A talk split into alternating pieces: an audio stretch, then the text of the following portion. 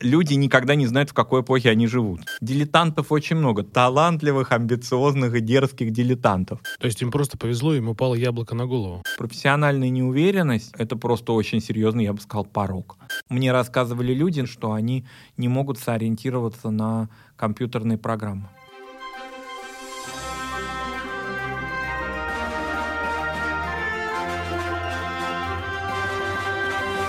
Привет, друзья! Вы слушаете подкаст «Зачем я это делаю?». Главный вопрос программы «Зачем ты это делаешь? Ты работаешь, чтобы что?». Вопрос, который поможет нам стать продуктивнее. Подкаст про людей разных профессий и сфер деятельности. Мы говорим про путь в бизнесе и жизни через труд и настойчивость. Изменения, постоянное развитие и движение вперед. Жить значит меняться. Меняться значит взрослеть. А взрослеть значит непрестанно создавать себя самого.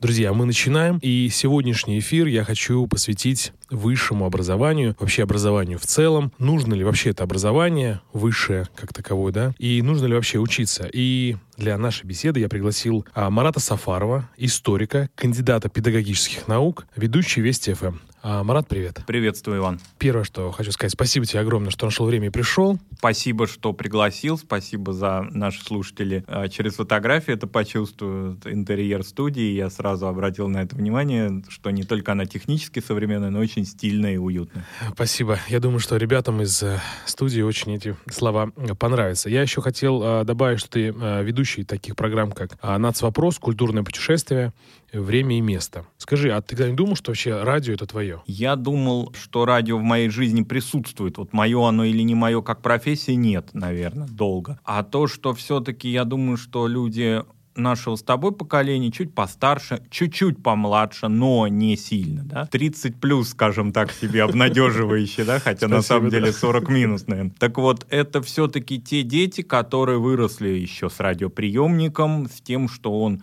у бабушки на кухне, он присутствовал, и в моей жизни он, конечно, был. Он даже на каких-то этапах конкурировал с телевизором, с телевидением. И ведущие, которые работали на Радио России, например, они вот просто в моей жизни постоянно присутствовали. Иногда, когда это были программы близкие мне, вот, ну, уже, наверное, это скорее в старшей школьном возрасте, которые были связаны уже с исторической наукой, с просветительские программы, они вот просто были уже как такие, как учебники. А некоторые шли, конечно, как фон, это неизбежно, это нормально для нашей профессии. Интересно стало, ну, это такая немножко, может быть, голливудская история того, что многих из них я потом встретил в коридорах, уже будучи их коллегой младшим. Это непередаваемое ощущение, когда в первые, особенно недели, там, может быть, первые месяцы работы, когда тебя окружают знакомые голоса. Вообще, радиолюди, они, конечно, наверное, как и актеры, они очень голосовые. Они даже в жизни за пределами эфира следят за своим голосом. Это я ощущал.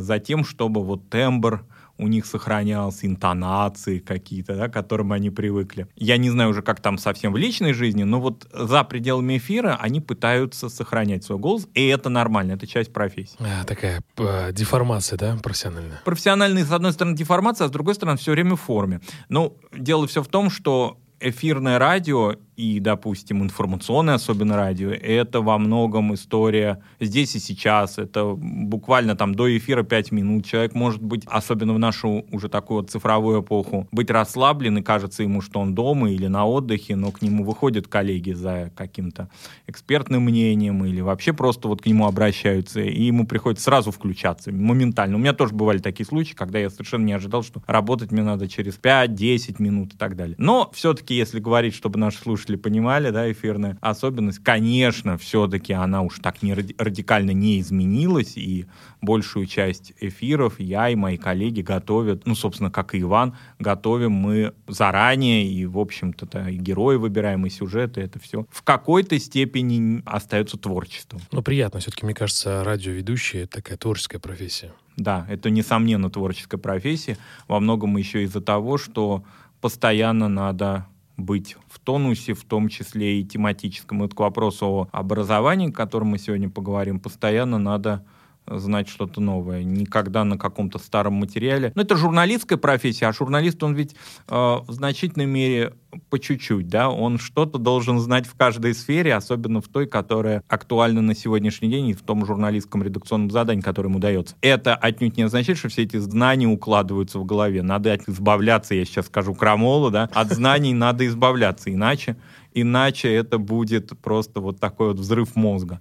Особенность нашего мозга, наверное, да, я не нейропсихолог, но думаю, что особенность нашего мозга в том, что она и полезные, и негативные впечатления, она все-таки вытесняет. Спасибо, Марат. Я почему вдруг придумал эфир про высшее образование? Я тебе расскажу, как вообще я узнал про тебя. Еду я в машине, никого не трогаю, и вдруг у меня какая-то там была волна, я даже не помню, что было за радио, и ты был приглашенным гостем, у тебя брали комментарий. Обычно я никогда это все не слушаю вообще, а тут я почему-то запал на это, говорили про ЕГЭ. И ты так говоришь, и я такой думаю, опа, надо послушать. И почему-то я в этот момент остановился и все ждал, когда объявят, кто это давал эфир. Это было в ноябре, по-моему, в октябре. Я записал в свой блокнот, как обычно я это делаю, и оставил до лучших времен. И недавно разбирал завалы и увидел заметку, что, опа, надо сделать. И вот решил тебе написать, и ты быстро очень откликнулся. Вот тема высшего образования, ты очень затрагивал интересные моменты, и мне вот хотелось бы вот сейчас вот это все разобрать.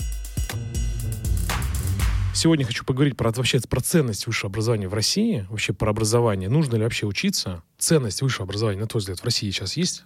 Ценность, безусловно, есть. Хотя бы начнем с таких сухих вещей, может быть, не связанных с какими-то долгосрочными перспективами, а вот непосредственно с приемом на работу. Ну, подавляющее большинство рекрутеров, подавляющее большинство работодателей ставят в качестве условия. Они потом разберутся, что называется. То есть проходной-то балл, когда вы пройдете, или вот это сито пройдете, там уже иначе, может быть, построена беседа и будущая траектория. Но вот этот вот момент, который касается входного билета, открыть дверь, высшее образование или профессиональное образование. Иногда мы зацикливаемся выше, иногда в качестве возможностей для получения той или иной вакансии фигурирует профессиональное образование, которое может быть, допустим, среднеспециальное, но так или иначе выше. Именно поэтому у людей складывается впечатление, что без него обрести профессию нельзя. Другой разговор, что очень часто работодатели ориентированы, особенно за последнее время, стали ориентироваться, и я это вижу,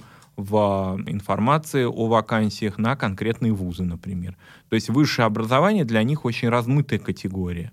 И для них не так важно наличие диплома о высшем образовании, тем более, что в Болонской системе оно стало запутанным. Мы, наверное, об этом тоже поговорим. Ты про сегодня. Нашу сейчас систему, про нашу, мы учимся, да, по которой мы теперь учимся. Вот кто-то из нас избежал ее, кто-то иначе, да, учился. Но вот подавляющее большинство молодых выпускников уже в течение более чем 10 лет, они живут по Болонской системе, вынуждены жить, или им это нравится, можно по-разному трактовать. Но работодатель сначала, конечно, как любой другой человек, как родители, как сами студенты, был в таком хаосе немножко. А что это означает? Ну, теперь привык, адаптировался к этому, и поэтому ценность высшего образования, она уже в этом. Другой разговор, что высшее образование на протяжении последних, скажем, 20 лет, и понятно, что цифровая эпоха это прямо подогнала интенсивно и разогнала до каких-то небывалых таких, да, темпов, оно устаревает. И получение высшего образования тогда и сейчас в течение, ну не знаю, даже 5 лет, оно уже может быть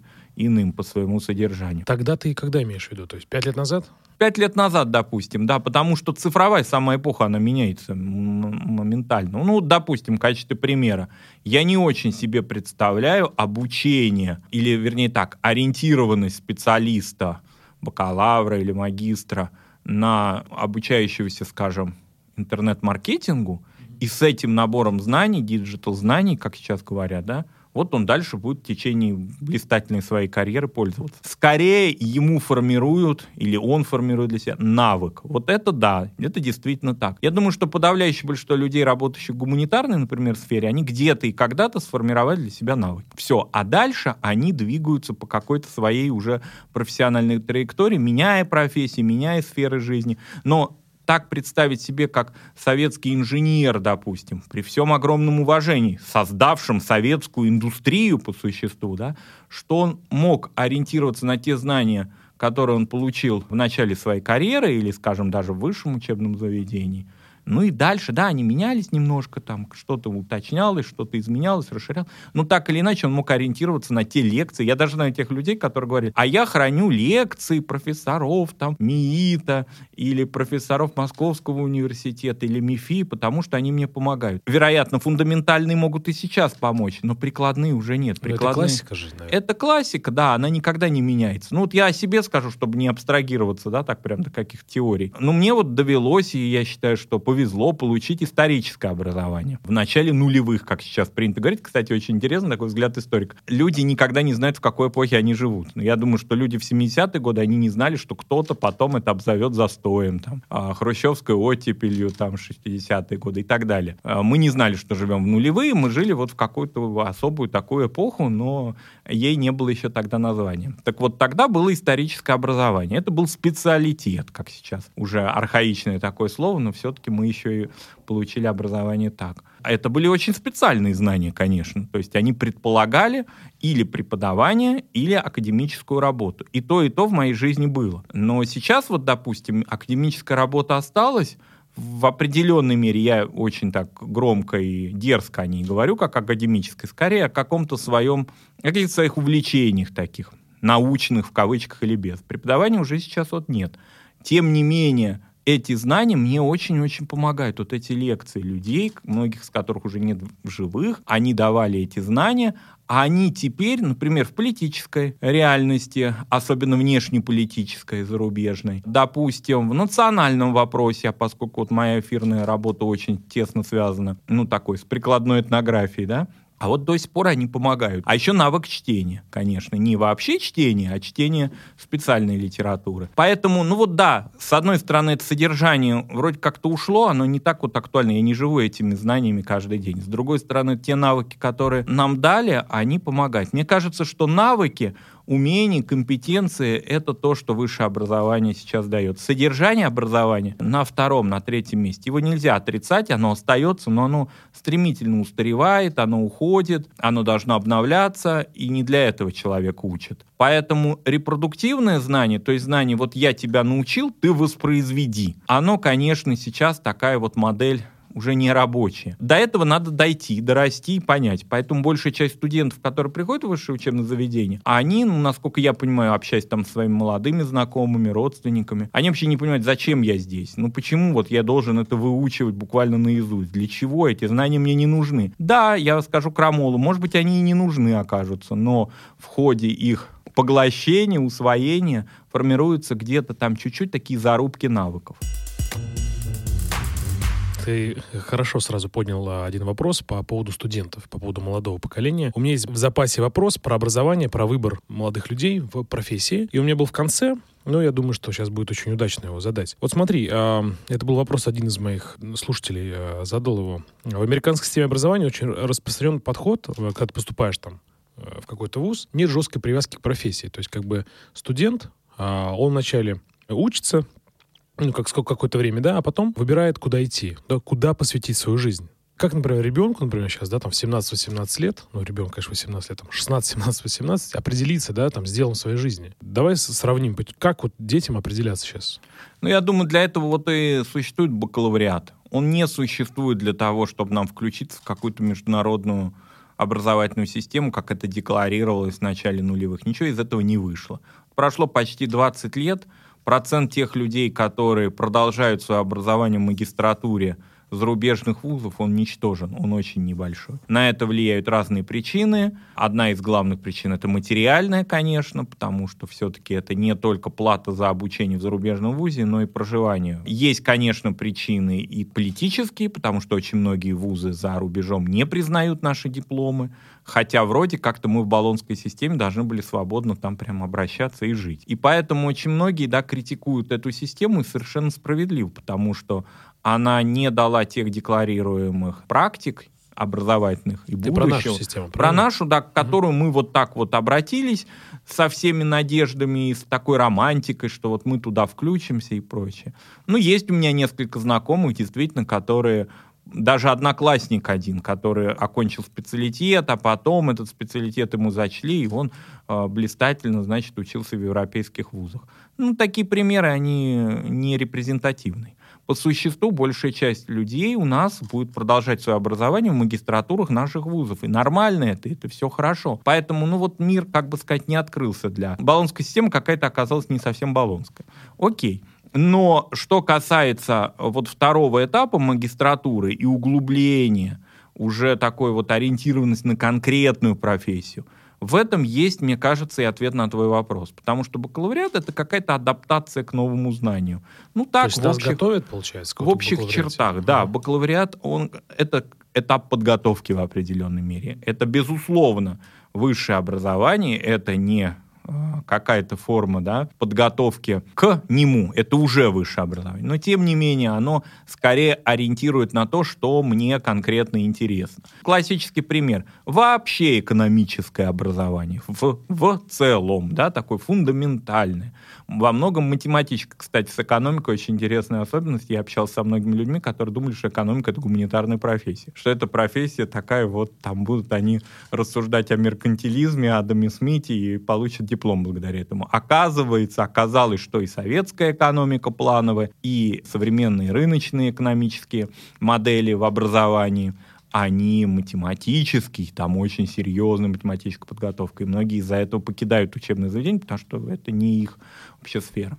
Марат, извини, сразу тогда, как же тогда детям, например, выбирать профессию будущую тогда? На всю жизнь, получается, не на всю жизнь, то есть большой этап времени они будут учиться.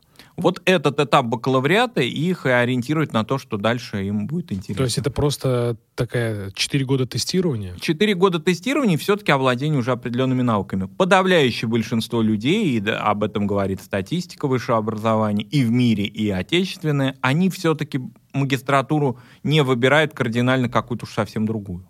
То есть она не с другой планеты, это не другая прямо совсем сфера познания. Это, в общем-то, продолжение этого обучения. Условно говоря, продолжая пример с экономикой, вообще получили экономические знания, а потом в магистратуре получили углубленные современные знания в области маркетинга или в области управления персоналом, или в области экономической теории для того, чтобы стать исследователем этого, экономической истории, например. То есть база есть, и дальше углубление какое-то. Или из моей профессии исторической теперь. Когда-то это было не актуально, это было не нужно. В течение 5 лет мы как-то уже сами ориентировались. А теперь 4 года вообще исторического образования, а потом все-таки специализация на той области, например, политической истории или средневековой медиевистики, или еще какой-то области. Кстати, медиевистику хочу отдельно отметить. Кто, может быть, из наших слушателей молодых хочет получить историческое образование, медиевистика, на мой взгляд, это какая-то такая высшая математика истории. Историческая. Да, это тот, во-первых, полигон для разных новых методов, потому что школа аналов знаменитая вышла именно из медиевистики во Франции. И вообще все, что новое, все такое передовое, что в исторической науке появляется применимо или применяясь к изучению средних веков. Такая особенность. Поэтому это уже в магистратуре, ребята. Там вы уже конкретно будете ориентироваться, будете фактически заниматься исследовательской работой. В этом плюс Болонской системы. При всем, еще раз повторюсь, чтобы наши слушатели не подумали, что я ее какой-то защитник, при всех тех минусах, которые совершенно очевидны. А минус главный, наверное, это в том, что все-таки образование затягивается. Это серьезное для нашего такого ускоренного времени. А что ты имеешь в виду затягивается? Долго. 6 лет. Все-таки мы же не в медицину пошли. Мы получаем, допустим, гуманитарную или конкретную техническую прикладную профессию и долго ее получаем. Многие нам сейчас скажут, знания так расширились, их так надо углублять. Мы по школе это знаем, видим сейчас по современной школе, где содержание образования какое-то безразмерное. Все, лоббируют свои знания, свои материалы, свои исследования. Все надо туда, включить. И в результате этого, конечно, то, что ребенок, да и студент первого курса в особенности, он не готов к тому, чтобы эти знания получить во время учебного процесса, а он домой возвращается с ними, подключает родителей или, еще хуже, подключает репетиторов. А я знаю, что репетиторов нанимают и уже студенты. То есть это не только школьная история, это история того, что и на первых курсах многим требуется дополнительная платная помощь вне вуза. А ты считаешь, что репетитор — это плохо? Репетитор — это неплохо. Репетитор — это все-таки в определенной мере какой-то ментор, какой-то наставник, консультант, какой-то тренер, да. Но когда он замещает собой то образование, которое декларируется, бюджетное, платное, не имеет значения, то, извините, тогда для чего ребенок, для чего уже взрослый человек, да, юноша, девушка, они получают образование, если они постоянно прибегают к помощи тренера? А, я понял. То есть ты считаешь, что хреново учат, потому что нужен репетитор? Ну, конечно. Если, допустим, существует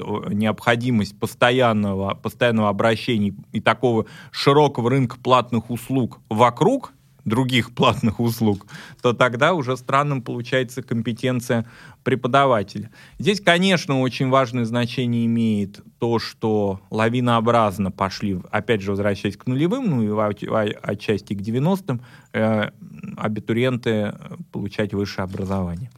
Это не... Вот это как раз о престижности, о роли высшего образования.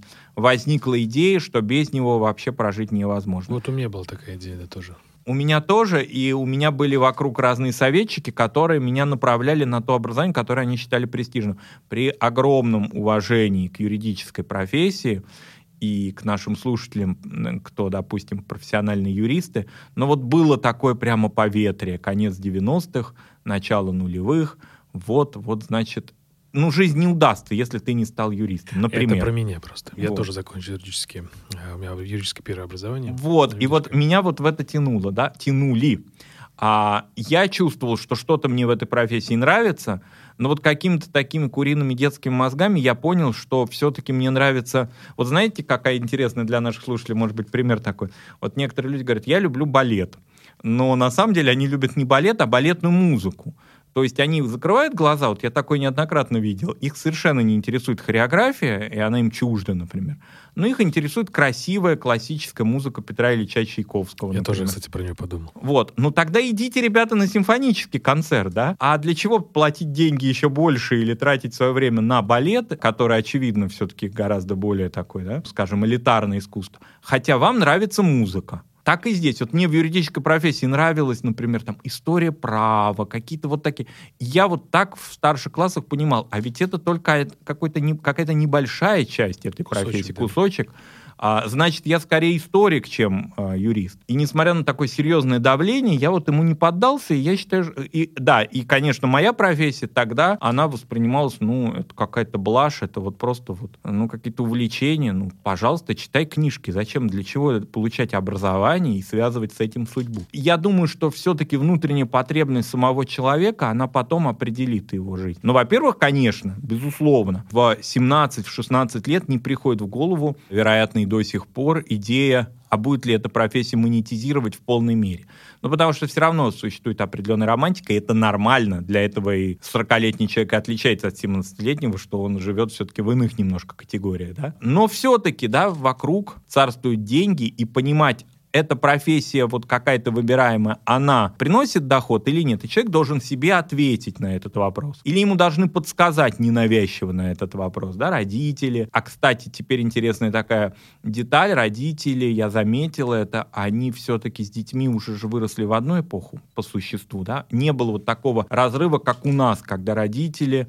Это люди, которые жили достаточно напряженно и которые в самом своем лучшем возрасте оказались на перекрестке эпох. Да? Это про 90-е. Про 90-е, да, конец 80-х, 90-х. То есть их учили иначе, они жили иначе, их родители были совсем другими, и вдруг резкий крен, и им надо было адаптироваться, они сами во многом находились в хаосе. Сейчас все-таки родители и дети, живут в одной такой системе координат по существу. У нас все есть, по сути, нам не надо добиваться. Нам не надо ничего добиваться, да, мы не живем в условиях выживания.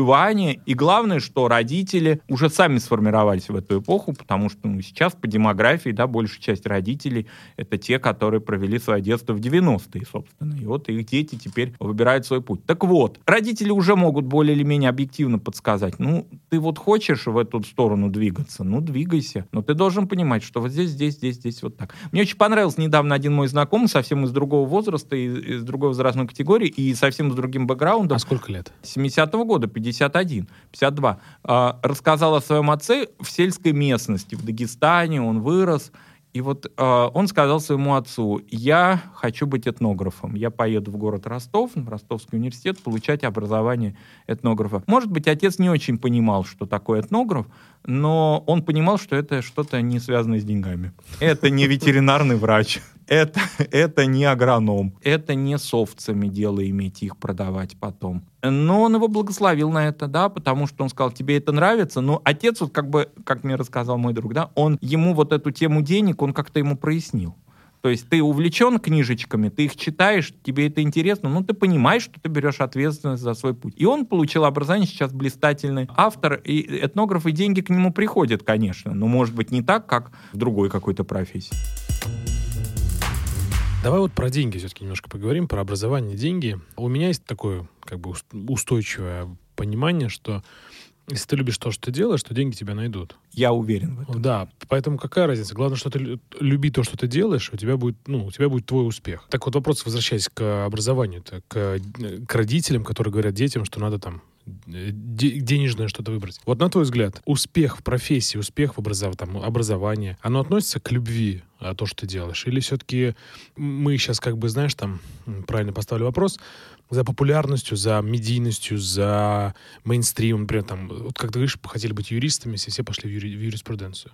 То есть как нам выбрать между любовью и деньгами? Любовь, конечно, должна быть. Без любви это рутина. Это страшная история. Такие примеры мы все знаем. И я знаю их даже у людей, которые вроде бы обладают современными такими красивыми в обертках профессиями. Не буду их называть, чтобы никого не обижать, потому что это не о профессиях, а о людях. Скорее о том, что они себя в них не нашли.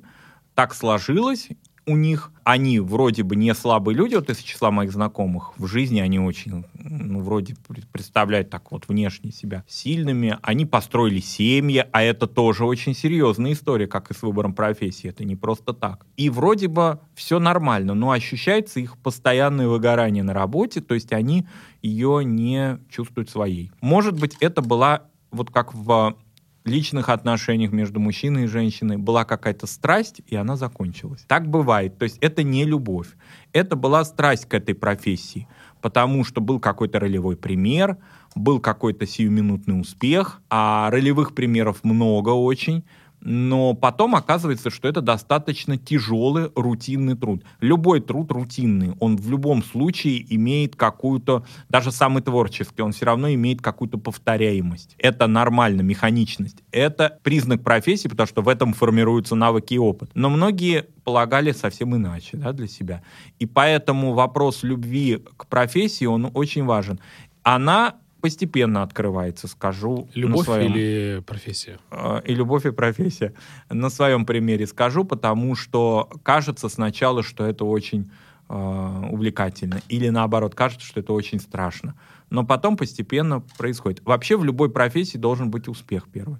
Если его не сложился, а успех, он очень такой эфемерный, конечно, в основном все-таки это признание со стороны не вот какого-то очень широкого круга, а со стороны коллег прежде всего. А вот если он ощущается, то это мотивирует. Если его нет, и я знаю и по себе такие были случаи, примеры, но вот когда это все движется, а смысл какой в этом, то деньги не являются таким компенсирующим звеном. Вот смотри, я недавно читал историю Стивена Спилберга про то, как он пришел к успеху. Он же не сразу стал крутым режиссером. Понятно, что вся история про достижения — это такой марафон все-таки. Сразу нельзя получить, на мой взгляд. Он не получил сразу успех, его отклонили, да, его не признали, но он при этом не сдался и начал дальше двигаться. Так вот, вопрос в чем? На каком этапе тогда нам останавливаться? На каком-то этапе можно и остановиться, и поменять. На каком-то этапе можно... Сейчас позволяет время это сделать. Раньше раскрой, нет. Пожалуйста. В плановой экономике, где все предопределено, очень было трудно поменять. Опять же, говорим уже, наверное, не о родителях, а о поколениях дедушек и бабушек. Я разговаривал много раз со своей покойной бабушкой, и я не очень понимал, почему она работала там, а не там. И она, например, может, это покажет кому-то странным, а кому-то, может быть, кто-то такую профессию выбрал. Она, например, считала, что она должна была быть зубным техником. Не стоматолог. Я тогда не понял, я думал, что это стоматолог. Потом я понял, что это такая прикладная очень область. Вот ей это было нравилось, ей казалось, что это правильно. А жизнь повернулась совершенно иначе, и вот как-то по-другому все пошло, закрутила, и все. И тоже она имела какой-то успех, уважение. Но это была не ее работа, не ее профессия. Когда пришло время оттуда уйти, пенсионная, она ушла и больше никогда не возвращалась. И мне кажется, что вообще это все забыла, кроме грамот с Владимиром Ильичем Лениным, да, и благодарностями разными. она больше ничего и не хранила, мне кажется, даже в памяти. Это как раз история, когда очень трудно поменять. Хотя есть, конечно, примеры и в советское время, когда люди меняли круто, но все-таки это не практика. В наше время поменять проще, гораздо проще, потому что сейчас и работодатель к этому готов. Нет такого, размывается. В этом может, конечно, кому-то показаться это печальным, но немножко компетенции дилетантства тоже размываются. Да? Дилетантов очень много, талантливых, амбициозных и дерзких дилетантов. Потому что сейчас вот такая история. Но из дилетантства многое потом начинает формироваться как уже профессия. Я думаю, что подавляющее большинство людей, которые занимаются современными профессиями сейчас, они дилетанты были, по сути. То есть они не получили специального, долгого, какого-то квалифицированного образования в этой области. Они просто куда-то вышли, в какую-то дверь открыли. То есть им просто повезло, им упало яблоко на голову. Яблоко и двери открылись какие-то, да, где их приняли. Во-первых, многие компании, многие сферы, многие проекты начинаются с того, что работодатели или, допустим, инициаторы создания того проекта, его владельцы, собственники, они не хотят работать с квалифицированными, опытными, сложившимися профессионалами, потому что они считают, что это люди будут и в управленческую сферу идти. Я по себе знаю, вот когда меня приглашали в какие-то проекты творческие, скажем так, мне постоянно хотелось не то, чтобы там управлять ими, нет, но постоянно хотелось в менеджмент все равно как-то вникать, внедряться, постоянно что-то советовать. Мне казалось, что вот это неправильно, а это правильно и так далее. Ну подожди, Марат, мне кажется, что работодателю тяжелее управлять профессионалами. Разве тяжелее управлять профессионалами. И вот, и у меня возникали, не конфликтные ситуации, но какие-то противоречия из-за того, что мне постоянно хотелось выходить из рамок своих компетенций, которые мне дали. Вот тебе дали заниматься твоей сферой, занимайся ей. Зачем ты лезешь в другие, в данном случае управленческие вещи? Это заканчивалось все дружески, полюбовно, но тем не менее, вот я считаю, что это очень серьезная такая особенность людей, которые считают себя там профессионалами или считают, что у них есть опыт для того, чтобы на эту тему рассуждать. Поэтому возрастные цензы, возрастная дискриминация, да, против которой мы часто выступаем, говорим, как же так, но вот она есть, она реально сложилась, потому что в значительной части компаний люди с возрастом, они просто неприемлемы для этих компаний. По-моему, называется на современном языке эйджизм. Эйджизм, да, он очень широко может пониматься, но в данном случае вот в сфере управления персоналом, а точнее найма, он ощущается. Безусловно. То есть людей с возрасте не хотят брать на работу? Не потому, что, да, у них возраст им помеха. Тут тоже нужно заметить, что мы вообще развиваемся, живем все лучше и лучше, в том смысле, что и возраст уже не так ощущается физически, как он ощущал. 42, 50 лет назад были другие люди. Были совершенно другие люди, и даже вот внешне, когда мы смотрим на фотографии этих людей, мы не понимаем, сколько им, нам кажется, что им 60 или больше, а им оказывается примерно сколько и нам, да? Ну да. Поэтому здесь дело не о физическом возрасте, а скорее о возрасте опыта, который для работодателя кажется неприемлемым. Давай-ка вот этот вопрос сейчас раскроем. Я могу сейчас сделать вывод из этой истории, что управленческие кадры у нас, они не профессиональны, потому что они не готовы брать возрастных людей, потому что те им скажут, поставят их на место, что ли? Потому что, никому не хочется, чтобы ставили на место, да? Они не то чтобы не профессиональны, они хотят находиться в своей комфортной среде. Вот то есть они боятся, да? Они боятся, им комфортно вот так находиться. Это очень частая ситуация, когда экономически, допустим, возьмем экономическую реальность, ситуация штиля, все так вот хорошо, нормально, стабильно. Это нормально же и с таким подходом к управлению персоналом, к его найму. Но когда возникает кризисная ситуация, оказывается, что вот нет. Другой разговор, что нам сейчас эти работодатели скажут, последняя кризисная ситуация, она как раз показала, что ориентированность на молодежь, малокомпетентную, нас не подвела и нам помогла. Я имею в виду ту цифровизацию колоссальную, которая произошла из-за пандемии.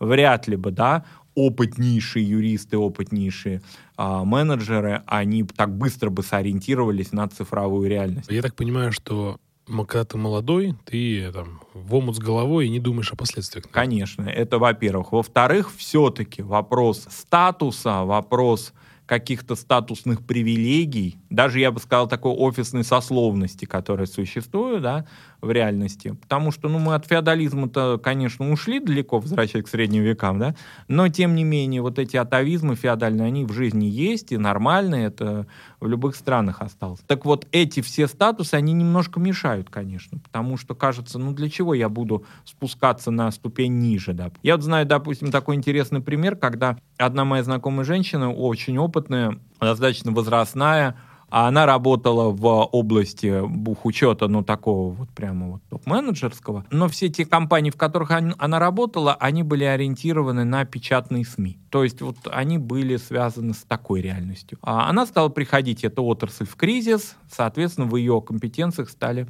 не нуждаться. Перестроиться на новую реальность ей было сложно, хотя все бухгалтерские компетенции были при ней. И когда мы с ней разговаривали на эту тему, сложно ей было не потому, что что-то новые какие-то вызовы, а потому, что она будет учиться. Вот, ей надо учиться. Оказывается, для многих людей вопрос того, что на каком-то этапе надо старые знания вытрясти из головы и начать учиться заново, ну или не заново, уж прям совсем заново нет, ну какие-то новые знания. Но навык-то остался. Навык остался, статус поменяться должен, да, потому что придет она к девочкам, которые прекрасно в этом уже теперь ориентируются, да, и как она будет себя там соотносить с ними. Ага, я тебя понял. То есть, исходя из этого, люди не хотят оставать в позицию ученика? Не оставать в позицию ученика, особенно люди, которые жили, формировали другой такой очень строгой иерархичной реальности. А давай про это поговорим чуть подробнее. Ты говорил, что надо старые знания выкидывать, что им надо получать. Ну, то есть выкидывать для того, чтобы новые получать. Ну, для того, чтобы новые получать. Возвращаясь к нашему началу разговора, наш мозг не бездонный. Мы не можем сохранять такое огромное количество знаний. Я на каком-то этапе понял, что все знания, конечно, пригождаются. Иногда некоторые вдруг неожиданно активизируются, и вот они вот нужны вот именно сейчас. Но, тем не менее, допустим, может, моя такая профессия, твоя такая профессия, да, наша общая профессия, в том, что мы очень серьезно знаниями, так скажем, да, погружены в какую-то информацию, которая касается нашего сегодняшнего рабочего дня, но завтра она не повторится.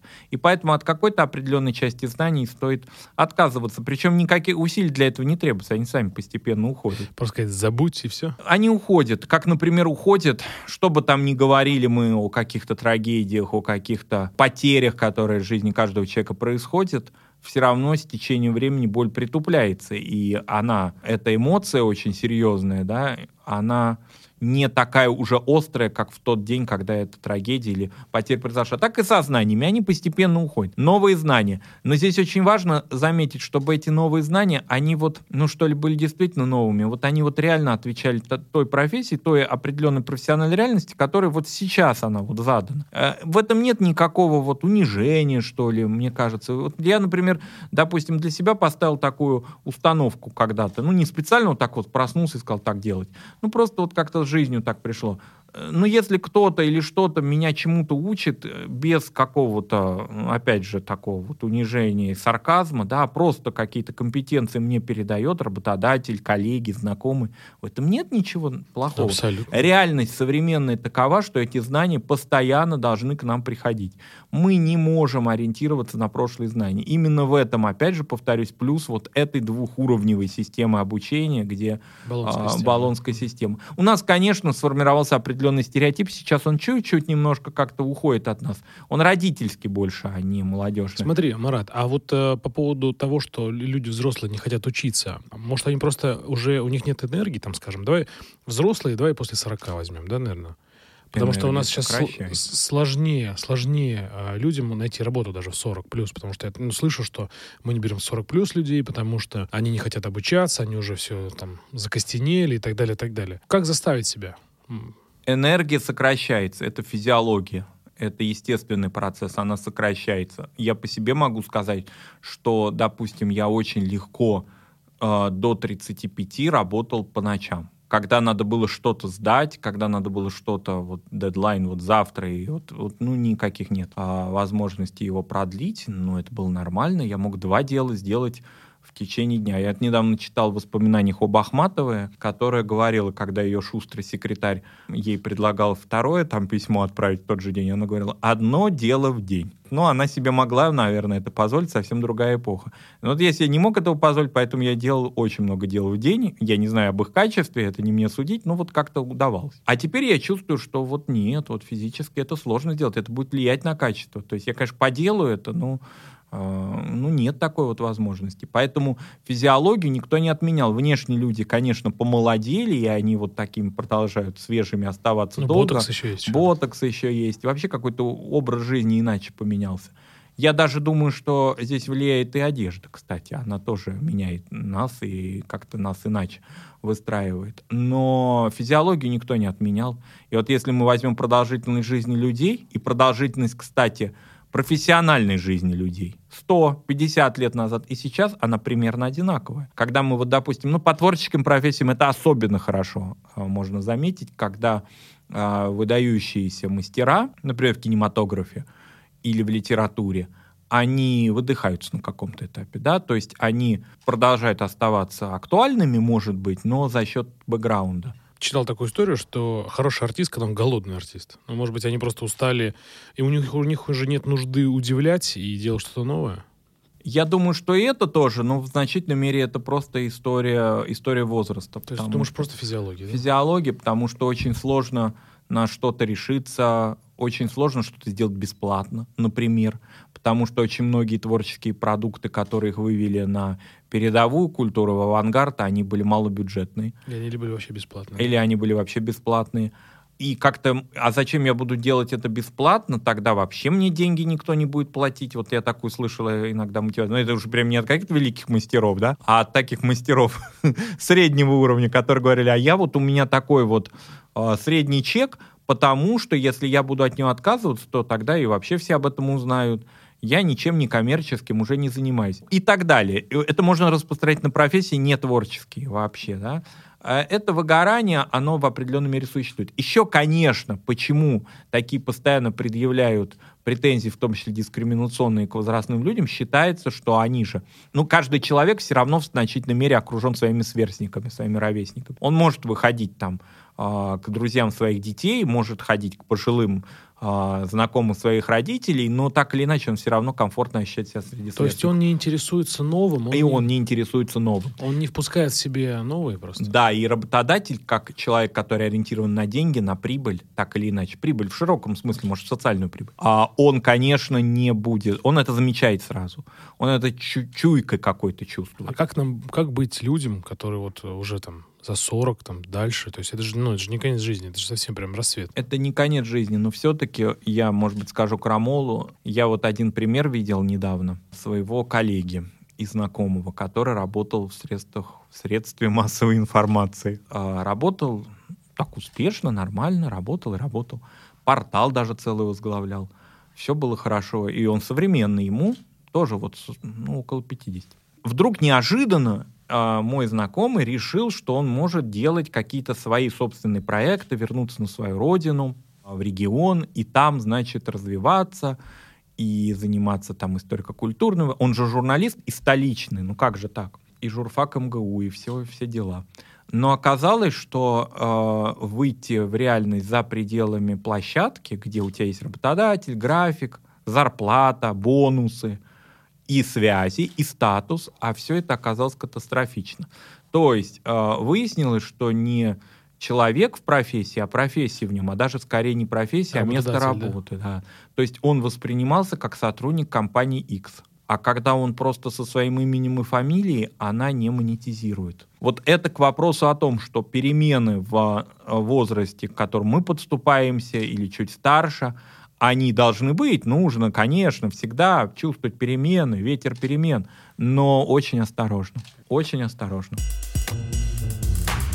Я хотя не люблю просить советы, но дай совет тем, кто вот переступит эту черту, там, тем, кто вот уже приближается там, к 50, например, да, что делать тем людям, которые хотят найти себя новыми, может, новую работу или еще что-то. Ну, то есть как им быть в этом мире, так сказать, или чтобы они были актуальны? Я думаю, что для таких людей, и это я вижу по своему окружению, по себе, очень важно чувствовать и слышать какие-то вот от судьбы такие вот предложения, скажем так, и на многие из них откликаться. Я могу сказать по себе, что большая часть каких-то интересных историй происходили случайно. А когда я бился в дверь, ну, не бился, прям бился, но стучал, постукивал в какие-то двери, они не открывались. А случайные истории открывались. Это связано с тем, что люди, оказывается, знают о тебе больше, чем ты сам о себе. Ну, это нормально, потому что человек же экоцентрик, он так в себе копается, находит себе, он, конечно, самый лучший или, наоборот, самый плохой. А когда на тебя обращают внимание люди и предлагают что-то, на это надо откликаться. Даже если это, как кажется в данный момент, вот здесь и сейчас, это не принесет какой-то прибыли. То есть думать наперед и на все соглашаться, даже бесплатно? Потому что очень много бесплатным, потом оказывается не бесплатным. И очень, главное, что очень интересным. Откликаться на многое. Но, откликаясь, понимать, что вот та площадка, на которой конкретный человек здесь и сейчас работает, вот возвращаясь к моему знакомому, который улетел в свободное плавание, может быть, она очень ценна. Вообще трезво себя оценивать. Может быть, та известность, те компетенции, те всякие какие-то положительные черты, которые мы себе приписываем, они связаны с тем кабинетом, в котором мы работаем. Да, мне кажется, это, кстати, такая стандартная история в бизнесе, как человек из бизнеса в том числе, что люди не чуют борозду в какой-то момент. Они их куда-то уносят, звездная болезнь. Звездная болезнь есть, в любой профессии есть, в гуманитарных, в публичных ее просто через край, и поэтому очень часто люди не оценивают трезво себя и кажется, что они могут предлагать свои услуги. А оказывается, услуги связаны с брендом. Да. И тебя ассоциируют с этим брендом, а уйдешь, и все. Да, потому что ты нужен именно на этой позиции. Это очень важно, и вот этот возрастной... В 25, в 30 лет это не фатально. Ну и что? Ну, ушел из этого бренда, нашел другой бренд, обогатил его этот бренд, а он тебя. В этой истории, где существует, и не будем это скрывать, определенные проблемы с трудоустройством в дальнейшем, и высшее будет образование новое или не будет его, это уже не имеет большого значения. Здесь очень большое значение имеет, какая-то вот такая самопрезентация этого конкретного человека. Как ощутить тогда в себе эту звездную болезнь? Мы прям от образования перешли к звездной болезни. Я думаю, что вообще сейчас эпоха звездной болезни во многом потому, что ролевыми примерами служат такие, я бы сказал, звездочки, да, потому что имена их можно не запомнить, они как-то быстро угасают, и имеется в виду такое погружение людей в медиасферу, погружение людей в шоу-бизнес.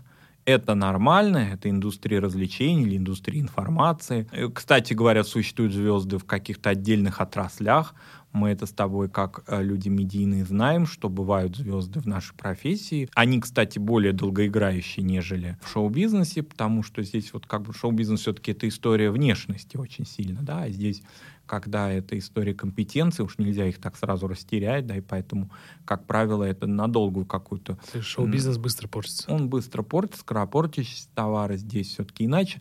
Вот, и поэтому история звездности, она вообще сейчас в центре внимания. Кстати, интересно, что в отличие от предыдущих эпох, скажем, допустим, от советской или от 90-х годов, нет звезд... вот таких всеобщих, нет Аллы Пугачевой современной, условно говоря, да? Нет группы Битлз, которой поклоняется там весь мир или половина мира. Нет каких-то таких ролевых примеров всеобщего признания или, наоборот, всеобщей критики или вообще всеобщего обсуждения. Вот что все сегодня будут обсуждать ту или иную музыкальную группу или того или иного ведущего и так далее. Сейчас немножко иначе, потому что мы сегментированы очень.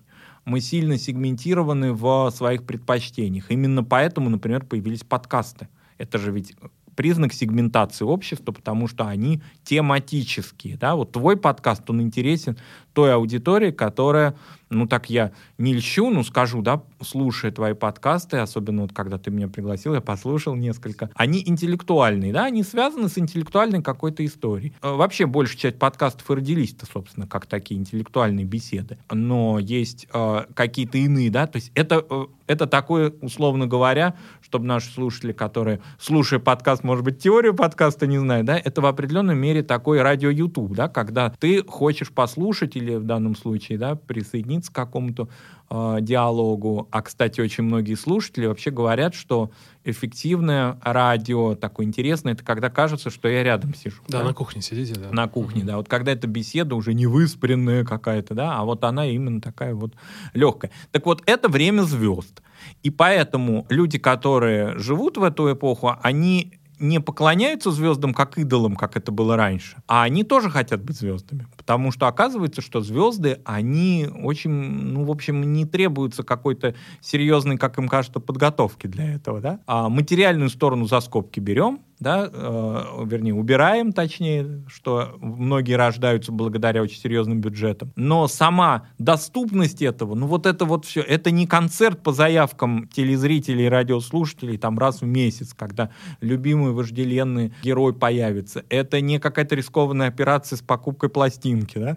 Это все очень легко, доступно и бесплатно, самое главное. И именно поэтому люди считают, что они тоже на это могут претендовать в своих профессиях. А опыт это позволяет, он как бы нашептывает на это, потому что, ну, кажется, что молодые вокруг, но они таких элементарных вещей не знают, ну, как бы в таких каких-то легких ситуациях теряются. А я-то это все знаю. Кстати, очень важно, что офисная история, она очень звездность формирует, потому что офисная история — это не история часто о профессиях, это история о коммуникациях. А люди опытные, конечно, коммуницируют легче. Ну, например, они не ведутся на какие-то скандалы или конфликты, которые их туда, какие-то интриги, потому что они уже проходили их многократно. Это все формирует звездность. Звездность — история двоякая. Она хорошая, потому что... В чем она хорошая? Она, конечно, хорошая с точки зрения уверенности. Уверенность, она должна быть. Много раз мне приходилось видеть профессионалов, которые свои компетенции не могут предложить. Но они не уверены в себе просто? Они не уверены в себе. Совсем вот недавний пример. Не буду, опять же, называть, потому что обижу сразу. Один очень интересный человек много лет занимается исследовательской, очень важной работой. Занимается эпиграфикой. То есть он... У меня такие примеры какие-то все гуманитарные. Многие скажут, да, что это все как-то, может быть, какие-то вообще не связанные с жизнью вещи. Это специалист, который занимается изучением камней, изучением текстов на камне, да, эпиграфически. И он собрал в ходе экспедиции много там всего, та-та-та. Мне всегда казалось, со стороны наблюдая, что это надо издать, мне казалось. И он так считал, мы на эту тему говорили. Но говорили абстрактно, как-то ни о чем. Ну, я посчитал своим таким товарищеским долгом, что мне надо помочь в этом. И нашел человека, который обладает бюджетом для этого. Небольшим, но он может это издать.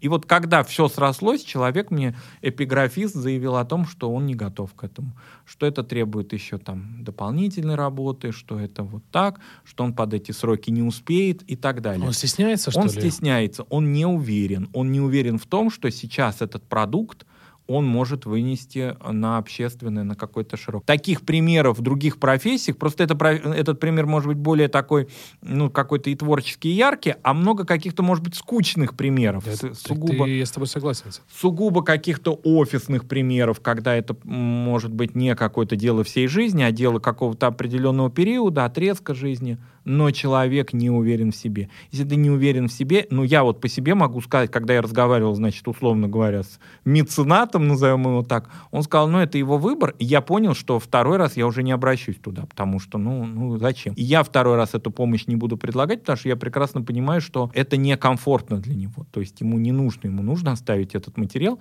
у себя дома, в своем компьютере, наблюдать за ним, изучать, дополнять его, но не выносить на публику. Таких примеров много. Это не патология ни в коей мере, это не какая-то мизантропия, даже того, что я не люблю людей и не хочу, значит, выходить к людям. Это просто неуверенность. В нашу эпоху, в прошлую эпоху, в любую эпоху профессиональная неуверенность это просто очень серьезный, я бы сказал, порог. А что с ней делать-то? С ней делать вот что. Мне кажется, такое представление мое, что не нужно выносить все полностью, вот в его случае не нужно вынести сейчас вот весь свой труд всей жизни, но нужно... Допустим, я бы что бы сделал в этом случае? Я не уверен в себе, я не хочу сейчас это все выносить, на меня набегут критики. Я вынесу кусочек этого, я опубликую его, я посмотрю. Но мы боимся оценки извне. Мы боимся оценки извне. Мы боимся оценки извне, особенно сейчас, в эпоху соцсетей, цифровую, когда эти оценки могут давать люди легко. Раньше, опять же, такая уже, конечно, стариковская, раньше было лучше. Раньше все-таки оценки были, условно говоря, очные. Ну вот они были, конечно, там откуда-то они прилетали, может быть, за пазухой камень. но все-таки в большей степени мы понимали, откуда они могут прийти, неожиданности особенно мы не ожидали. Мы знали своих недоброжелателей, знали своих друзей. Теперь оказывается, что это совершенно не враги. Они не имеют никакой злобы, не таят в адрес нас. Это просто легкость цифрового общения. Ну, хейтеры такие. Хейтеры. И в результате получается, что они сбивают, конечно, очень серьезно мотивацию. Но я могу сказать, что если, опять же, повторюсь, о чем мы говорили в начале, если пришел один успех, там, второй успех, если были успехи, то хейтеры, они не могут нарушить равновесие. Могу сказать, допустим, по медиа пример. Программа, выпуск. Я думаю, ты с этим сталкивался. Подкаст. Когда он выкладывается куда-либо, бывают разные мнения. Бывают мнения, которые бывают хорошие, плохие. Редко, но бывает, когда мнения все плохие, все негативные. Тогда надо задуматься. Наверное, что-то не так пошло. Может быть, не с тобой, с гостем, с выбором темы, с тем, как пошла история. Трезво оценивать. Трезво оценивать. Все-таки бывали вот у меня случаи, когда оценки были негативные вообще. А бывали оценки разделяющиеся. Бывали, когда негативные в меньшинстве. Марат, подожди, давай по поводу негатива. Как ты справлялся с тем, что у тебя вот все негативные оценки? Ну, я просто понимал, что это профессиональный неуспех, провал. Что-то какая-то произошла, я не назову это халтурой, потому что халтура — это заведомо.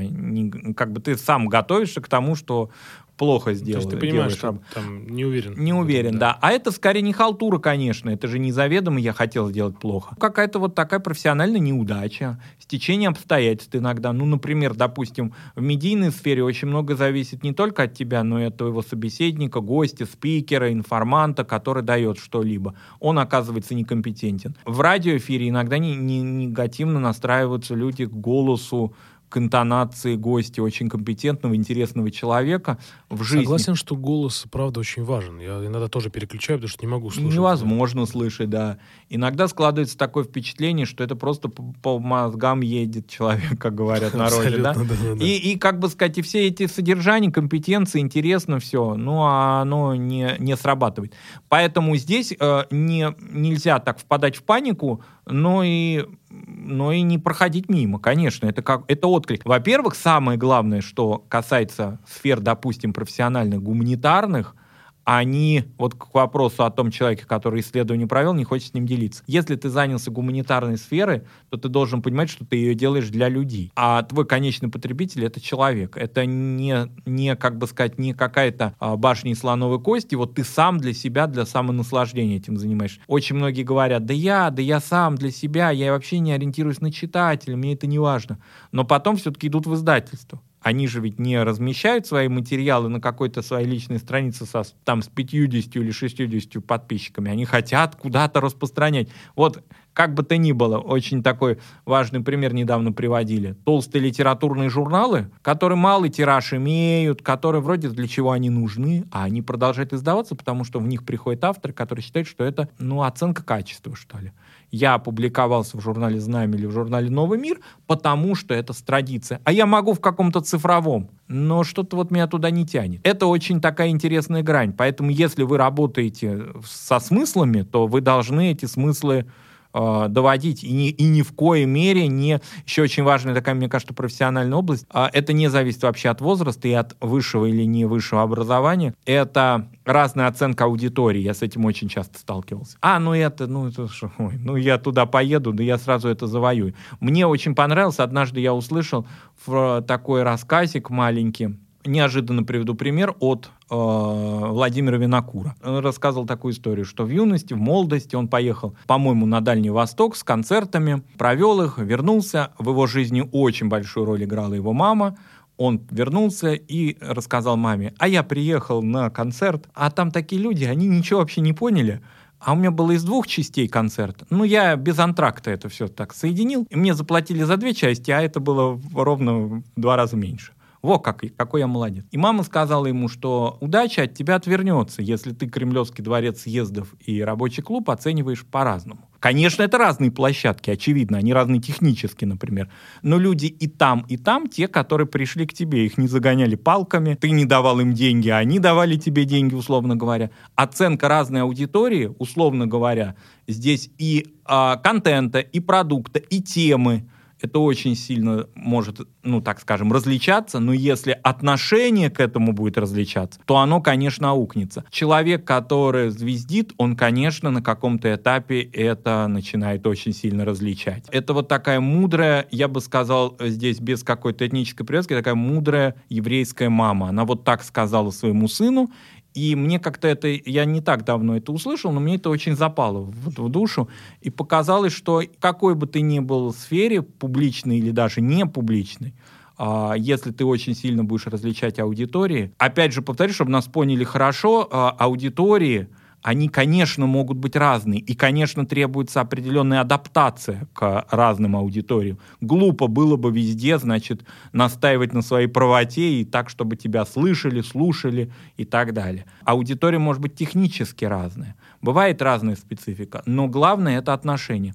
Ну, проще говоря, если ты презираешь кого-то или считаешь себя умнее, а они дураки, а здесь-то умные, здесь-то хитрые, здесь нельзя, вот тогда профессия сама аукнет. Ну, мне кажется, фальшь — это ложь, она же чувствуется. Она чувствуется, особенно она чувствуется, конечно, в публичной сфере, потому что когда у человека в глазах, значит, счетчик денег, да, или, условно говоря, счетчик просто вот такого успеха, надменность, она, безусловно, ощущается. Она ощущается даже в голосе. Она ощущается даже у людей, которые, в общем-то, публичны до определенного предела. Да? Поэтому здесь вот этот момент очень важен. Он очень мало зависит от компетенции, он в большей степени зависит от человеческого опыта. Вот исходя из этой мудрости житейской, я все-таки переложил бы на бизнес, что всю работу, которую ты делаешь, делай хорошо. Всю работу, которую ты делаешь, делай хорошо изначально. Как получится, да, уже иногда не от тебя зависит. Ну, с отношением к делу, да, старайся, чтобы было хорошо. Старайся, да, чтобы было хорошо, потому что бывают обстоятельства, которые сильнее, которые не дают возможности эту работу довести. Мы все-таки в значительной мере командные игроки. Вот ты знаешь, пример вот прям яркий из бизнеса, подача отчета для босса, для вышестоящего босса мы готовим просто, чтобы все было идеально, а для какого-то коллеги так, тяп-ляп. Ну, пример, да. Вот это в моей жизни там ярко, что когда там для боссов готовят все красиво, а для себя не очень. Это, кстати, яркий пример из советского прошлого, когда приезжали министры, мыло в туалете, полотенце, а у сотрудников ничего этого нет. У сотрудников ничего не было. Но вот возвращаясь к командности, все-таки современное высшее образование, оно очень сильно проектное. И проектность, она уже даже в школе начинает постепенно в разных предметах, например, обществознание уже так себя проявлять. А что значит проектность? Проектность — это все-таки подготовка какой-либо работы коллективно. Это не мой индивидуальный труд, не моя контрольная работа, а это работа командная. В высшем образовании сейчас проектность очень распространена, она по-разному может называться, но так или иначе это коллективная какая-то исследовательская работа. Она очень хорошо учится к современным рабочим реалиям. То есть это она учит нас коммуницировать? Коммуницировать, да. Soft skills такое разрабатывать? Да. А зачем? Это очень важно, потому что подавляющее большинство профессий, подавляющее большинство вообще тех мест, где мы проводим свою жизнь, они командные. Мы мало где можем опираться на самих себя. Ну вот я, допустим, да, по медиа могу сказать. Подавляющее большинство моих проектов, они в соавторстве. Они не мои какие-то отдельные, не потому что я так их придумал. Некоторые я вообще не придумывал. А они придуманы кем-то, я вошел вот в чьи-то декорации, условно говоря. Меня пригласили в них. Какие-то я придумывал действительно, но все равно реализую с кем-то. Умение работать в команде — это очень важно. Дело все в том, что подавляющее большинство конфликтов, за которыми я наблюдал, их не так было много, но они были связаны не с содержанием работы. Очень мало когда кого-то... Ну, все-таки люди пришли, они понимали, куда они приходят, зачем это. А скорее к управлению, к менеджменту, к организации этого дела. Амбициям, кого-то больше поставили, кого-то больше наградили. Не так надо осуществлять, допустим, коммуникацию, не так это надо продвигать. А что продвигать? Так тут конфликтов-то особых и нет, какие-то проблемы-то такие острые не возникали. Это от отсутствия опыта коммуникации. Это отнюдь не означает, что мы во всем должны идти на компромиссы и должны постоянно, значит, подставлять свою щеку для того, чтобы, он, конечно, прав, безусловно, он более опытный. Это тогда свое будет уже и выгорание, и отношение к такому человеку. Нахождение компромиссов, умение разговаривать, Не сплетничать. Это очень важная история, потому что помимо звездности очень серьезные испытания для человека в профессии — это обсуждать что-либо за пределами, в другой комфортной среде. Да? Этому подвержены не только девушки, женщины, но и мужчин-сплетников я видел очень много. Да? Я где-то читал какое-то исследование, что мужчины даже больше сплетники, чем женщины. Вполне вероятно, да, потому что за пределами даже вот того какого-то небольшого коллектива, там, мне кажется, что там я найду понимание, там более комфортно это. И вроде бы эти люди включены в эту профессиональную историю, они поймут, о чем я говорю. И поэтому, почему бы не посплетничать? Это очень все плохо, потому что лучше не посплетничать, а обсудить это внутри этой истории, пока она не зашла очень сильно далеко. Но еще я бы дал такой совет нашим, может быть, молодым слушателям, которые сталкиваются с этими ситуациями. Если вы чувствуете, что вас не понимают, это уже переходит в категорию не компромиссов, а унижений. И поэтому, наверное, эту историю надо либо завершить, если есть такие силы и возможности, либо как-то приостановить. Потому что у меня возникали ситуации, когда я шел на компромисс, и мне казалось, что это не в работе, а это именно в проектной работе. То есть это за пределами моего рабочего места, когда я куда-то подключался и куда-то, меня приглашали. Я чувствовал, что меня не слышат, мои знания не нужны, я навязываюсь, получается. И лучше я эту историю, если я имею силы, возможности, и это не будет рассматриваться как такое бегство, да, я лучше немножко отойду в сторону, потому что это уже не имеет какого-то конструктива. Согласен.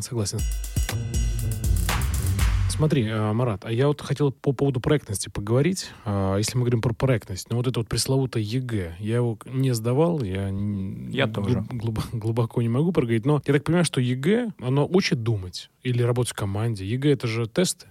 ЕГЭ — это тесты. ЕГЭ, конечно, появилось, опять же, повторимся, в одно и то же время, как и Болонская система, потому что нам казалось, не нам, а чиновникам от образования тех лет, казалось, что мир открылся нам, мы открылись миру, и сейчас мы будем жить в глобальной образовательной какой-то системе. Выяснилось, что это не так. Опять же, повторю, здесь масса разных причин, и одной из главных причин этого является то, что мир-то, оказывается, не очень сильно распахнулся перед нами, по факту. В начале программы это про это говорили. Да, и поэтому этот фактор, он здесь играет свою роль. И ЕГЭ, как такой тестовый инструментарий оценки знаний, это не наше изобретение, мы его переняли. Безусловно, тесты использовались, применялись, но когда они являются судьбоносными для человека, то есть они не опосредованно так влияют, а просто от них все будет зависеть. Это, конечно, очень большая проблема. Безусловно, ЕГЭ появился еще и потому, что прорваться высшее образование в конце 90-х, начале нулевых без помощи какой-либо, без материальной, без того же репетитора было невозможно. И первые годы ЕГЭ, несмотря на отрицательное информационное поле вокруг них, они показывали, что действительно эти истории о детишках из провинции, о том, что они без какой-либо поддержки, помощи, материальных вложений имели возможность получить образование высшее в престижных вузах, а это не придуманная история, это по факту, я даже знаю этих людей, потому что они есть реально, да, которые уже сейчас получили образование успешно, и все нормально с ними. Но все равно сам здесь вопрос не о том, как они поступали в вуз, а о том, что все нацелено до вуза, по сути, уже с 8-9 класса, потому что еще напомним, что в 9 классе существует ОГЭ, который такой промежуточный этап, а потом ЕГЭ. То есть все уже нацелено на это. Это означает, что мы не можем порассуждать о произведениях Льва Толстого, как Бог на душу нам положит, или как хотел. Конечно, всегда было время, всегда была сетка, всегда было расписание, всегда были экзамены, все было. Но теперь, если нам это не нужно в едином госэкзамене, и не нужен нам тогда Лев Толстой в таком объеме. Слушай, не говорит ли это о том, что нас... современное поколение не учит думать, размышлять, мыслить, как-то сформировать. Потому что все такое, такой смарт-ридинг, саммари такой, из всего, что происходит вокруг. Да, абсолютно так. Все основное знание, которое человек получает теперь, это знание саммари, это знание резюме. Он должен знать какую-то выжимку из этого. Конечно, многие говорят, что эпоха, допустим, длинных романов, длинных каких-то повествований, она уходит, очень сложно человеку выделить на это время. Но оказывается, когда я лично для себя, из каких-то последних таких примеров, я все, конечно, тоже, как и, наверное, любые такие люди, которые работают с информацией. Вот информация здесь, информация здесь. А потом я как-то стал чувствовать, что мне очень сложно, даже формулировать свои мысли, да. То есть я их могу формулировать, но уже в каких-то заданных темах. А вот куда-то выходить... И я почувствовал, что мне нужно какое-то питание, нужна какая-то прям пища, в буквальном смысле слова. И вдруг у меня оказался на столе роман Нобелевского лауреата, давно уже ушедшего из жизни, балканского писателя Иво Андрича. Я его читал, наверное, месяца 2.5. Не потому что я медленно читаю, потому что у меня времени не было его читать. Но я его читал так по частям. И он такой вязкий, долгий повествователь. И я подумал, ого, как же он обогащает, перевод, конечно, как же он обогащает речь. То есть я стал мыслить не рваными предложениями, а депричастными оборотами. То есть ты шаблонно мыслил? Я шаблонно мыслил, и оказалось, что есть в жизни депричастные обороты, которые обогащают речь. Я вспомнил это. И так далее. То есть единый госэкзамен, не ориентирован на чтение таких долгих, длинных, хороших книг. А для чего это делают? Как ты думаешь? Я не могу никак понять. Это, безусловно, делается для того, благо-то все вымощено-то куда-то там, в какую-то другую сторону, благими намерениями. Намерение-то благое, конечно, потому что это доступность, это история того, что процедуры прозрачные, потому что они оцениваются не человеком, не работает субъективный фактор. Хотя давайте так уж совсем не будем умиляться тому, что значительную часть ЕГЭ все-таки все равно проверяют люди, потому что кроме тестов, многие, которые вообще не сдавали ЕГЭ, их дети не сдавали, и не работают они в образовании, думают, что это сплошной тест. Это не сплошной тест. Например, в единых госэкзаменах по гуманитарным предметам существует такой блок, как эссе, да, который все-таки текстовый. Но, тем не менее, все равно и текст должен проверяться, как мы знаем, если мы посмотрим контрольно-измерительные материалы к этому тексту, он должен проверяться с учетом тех компетенций, тех слов, тех понятий, которые должны быть употреблены. То есть это такой развернутый просто тест, по сути. То есть ничего особо здесь и не меняется. В результате опытный учитель, который хочет, чтобы его ученики, или опытный репетитор, который хочет, чтобы его клиенты, назовем это так, или ученики тоже, сдали единый госэкзамен, он будет их ориентировать на среднее арифметическое. Ты играешь по нотам. Игра по нотам, импровизации не допускается, потому что контрольно-измерительные материалы, они показывают то, как эта работа будет оцениваться. Повторюсь, здесь речи нет не об А, Б и С, а о развернутой части этого экзамена, которая также оценивается по конкретному шаблону. Иначе тогда единый госэкзамен разрушится, если все будут его оценивать по-разному. Еще меня, конечно, очень беспокоит то, что эта нацеленность на единый госэкзамен, она фактически выхолащивает очень многие предметы, которые в данном каком-то конкретном случае дают знания. Они не ориентированы, может быть, на ЕГЭ, они какие-то, может быть, кажутся второстепенные, я не буду их даже называть, но кажется, что эти знания здесь мне не пригодятся. И кроме того, к вопросу о том, что дети сформировали свое профессиональное знание. Они уже выбрали, как им кажется, или их родителям, профессию, а следовательно, все, что не работает на их баллы ЕГЭ, оно не нужно. Условно, зачем я буду учить географию, если я буду поступать на юриспруденцию или историю, или медицину? Мне это не надо, мне для медицины нужна химии и биологии. Поэтому здесь очень важно. Но опять же повторюсь, что пока я не отношусь к числу сторонников единый госэкзамен прям резко отменить. Почему? Во-первых, потому что этой истории уже больше 10 лет. Даже больше, значит. Во-вторых, многие, даже не абитуриенты, а фактически школьники, ориентированы уже на эту систему. Она может трансформироваться, она может дополняться. Какая-то часть тестовая, она вполне безобидна. Она может оценивать. То есть будет такое ЕГЭ Edition? ЕГЭ Edition. Оно должно быть в какой-то степени. Например, об этом говорят специалисты в области дидактики. Возвращение сочинения, допустим. И в то же время тестовая оценка грамотности синтаксиса. Почему нет? Почему это не взаимодополнить?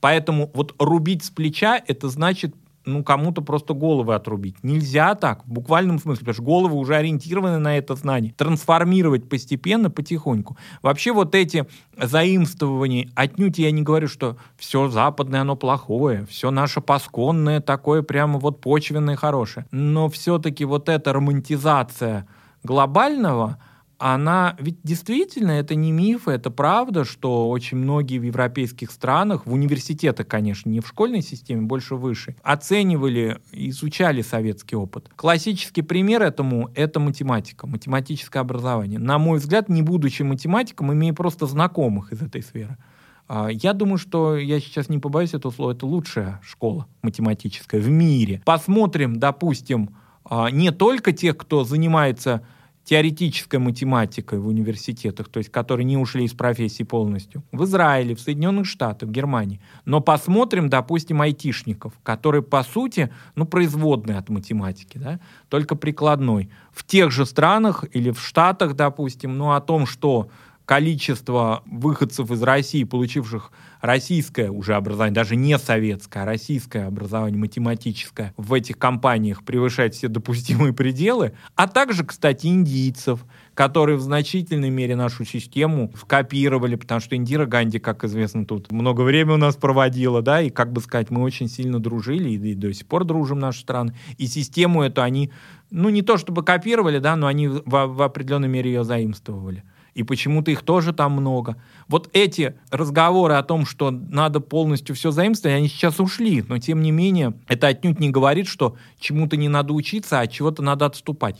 Это какая-то компромиссная история. Может быть, единый госэкзамен, ЕГЭ, это аббревиатура, возвращаясь к брендам, она уже носит в себе негативную коннотацию. Соглашусь, да? Надо ребрендинг какой-то провести, надо что-то придумать. Это уже как бы такая немножко медийная сфера, да, скорее. Надо как-то по-другому это назвать, сохраняя значительную часть того, что в нем есть. На мой взгляд, у государства, к сожалению, почему-то с пиаром не очень как-то. Во-первых, здесь очень важно, что государство, если какой-то проект, какую-то компанию запускает, она не может меняться быстро, как в коммерческой организации. Это особенность государства. Государство, запуская какую-либо компанию, бюджетируя ее, соответственно, она не может очень быстро переориентировать ее. Просто яркий пример сейчас, прости, что были выборы, и какая у них была реклама. Да, это 90-е просто. Социальная реклама, вообще вопрос социальный, а единый госэкзамен, это, конечно, социальная реклама.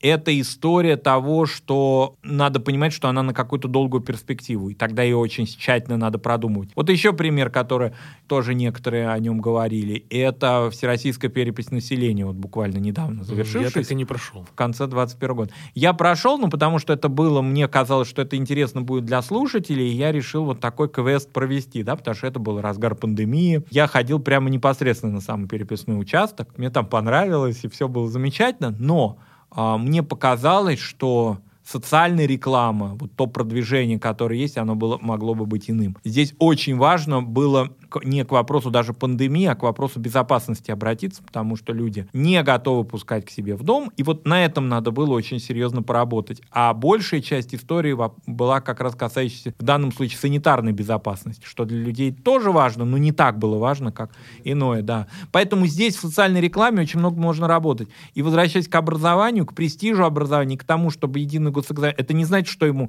наши слушатели поняли, я не о том, что надо имитировать, да, заменить обертку красиво, и тот же ЕГЭ останется. Назвать его иначе. Нет, он должен, конечно, трансформироваться, потому что запрос общества на это есть. И не только людей, которые с этим связаны, но и экспертов. Мы уже слышим серьезные заявления на эту тему государственных деятелей. Это говорит о том, что это неоднозначная история. А что неоднозначно, не может быть полем для детей. Вообще для людей в целом. Ребенок не может оказываться в неоднозначной ситуации. Соглашусь. А по поводу математиков на канале «Еще не поздно» есть замечательный сюжет про математиков. Я рекомендую нашим слушателям посмотреть. Марат, я хотел узнать, что сейчас еще мы, поскольку сегодня говорим про пользу образования, про высшее образование, так понимаю, что все-таки, чтобы тебя взяли на работу, высшее образование все-таки надо получить, так пройти фильтр. Но сейчас очень популярна история с курсами, с обучением, эта вся инфоблогеры. Так а что ты думаешь вообще по этому поводу? Может быть, нам не учиться, например, да, не получать высшее образование, а по курсам, например, каким-то поучиться? Пока вообще я их вижу, Иван, как досуг. Я их пока не вижу как профессиональные компетенции. Давай расскажи про то, что ты думаешь. Да, кстати, интересное мнение, как досуг. Я даже, кстати, в эту историю вообще даже не думал. Пока те люди, которые на них ходили, или я где-то так спорадически в них участвовал, я это из своей стороны, из стороны окружения ощущал как времяпрепровождение интеллектуально интересное. Просто развлекуха? Это развлекуха интеллектуальная. Это может быть в определенной мере. Я даже такую крамолу опять, я несколько крамол сегодня произносил. Очередная. Мне кажется, что усталость от досуга в сфере искусства. Вот есть какая-то определенная история. Поясни, пожалуйста. Если раньше люди, допустим, ощущали необходимость провести интеллектуальное время в театре, например, или в кинотеатре, здесь и пандемические, конечно, условия, но они не самые главные. Все-таки вот эта территория смыслов от театра, она как-то в кризисе, на мой взгляд, сейчас. Это не говорит, что он в упадке, но он не является теперь той монополией на развлечение интеллектуальное, которое было раньше. Именно театр? Именно театр. И поэтому вот... А при этом сцена, какая-либо фигура, которая транслирует что-либо, она осталась.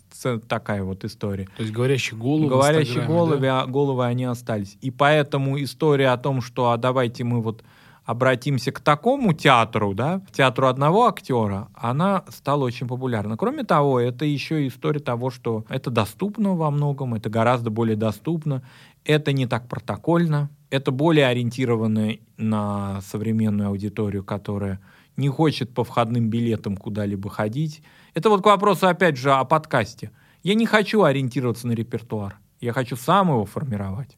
Вот. И как раз курсы, они дают эту возможность. Насколько они работают на профессию, очень узко. Мне кажется, что не особо. Во всяком случае, вот они, конечно, обогащают, и все это так вот косвенно-то потом опосредованно в профессию придет, наверное, но вот прямо реально я пошел на курсы, и я с этим буду работать? Нет. Подавляющее большинство из них на это не ориентировано. Ведь еще помимо курсов существует просто еще такое поветрие модное, замечательное, на мой взгляд, это лекции. Они могут быть не выстроены в какую-то систему, это могут быть одноразовые лекции. Вообще появилась потребность у людей рассказывать о себе и о своем деле, и появилась потребность слушать. Вот это вот особенность нашего времени, когда появился и запрос, и аудитория на это. Опять же, в прошлом, допустим, даже если мы возьмем совсем недалекое прошлое, 5-10 лет назад, такие возможности были, но они были какие-то очень узколокальные. А сейчас прям площадки для этого появились. А их можно монетизировать, а можно нет. Я знаю массу людей, и я, кстати, к ним тоже отношусь, которые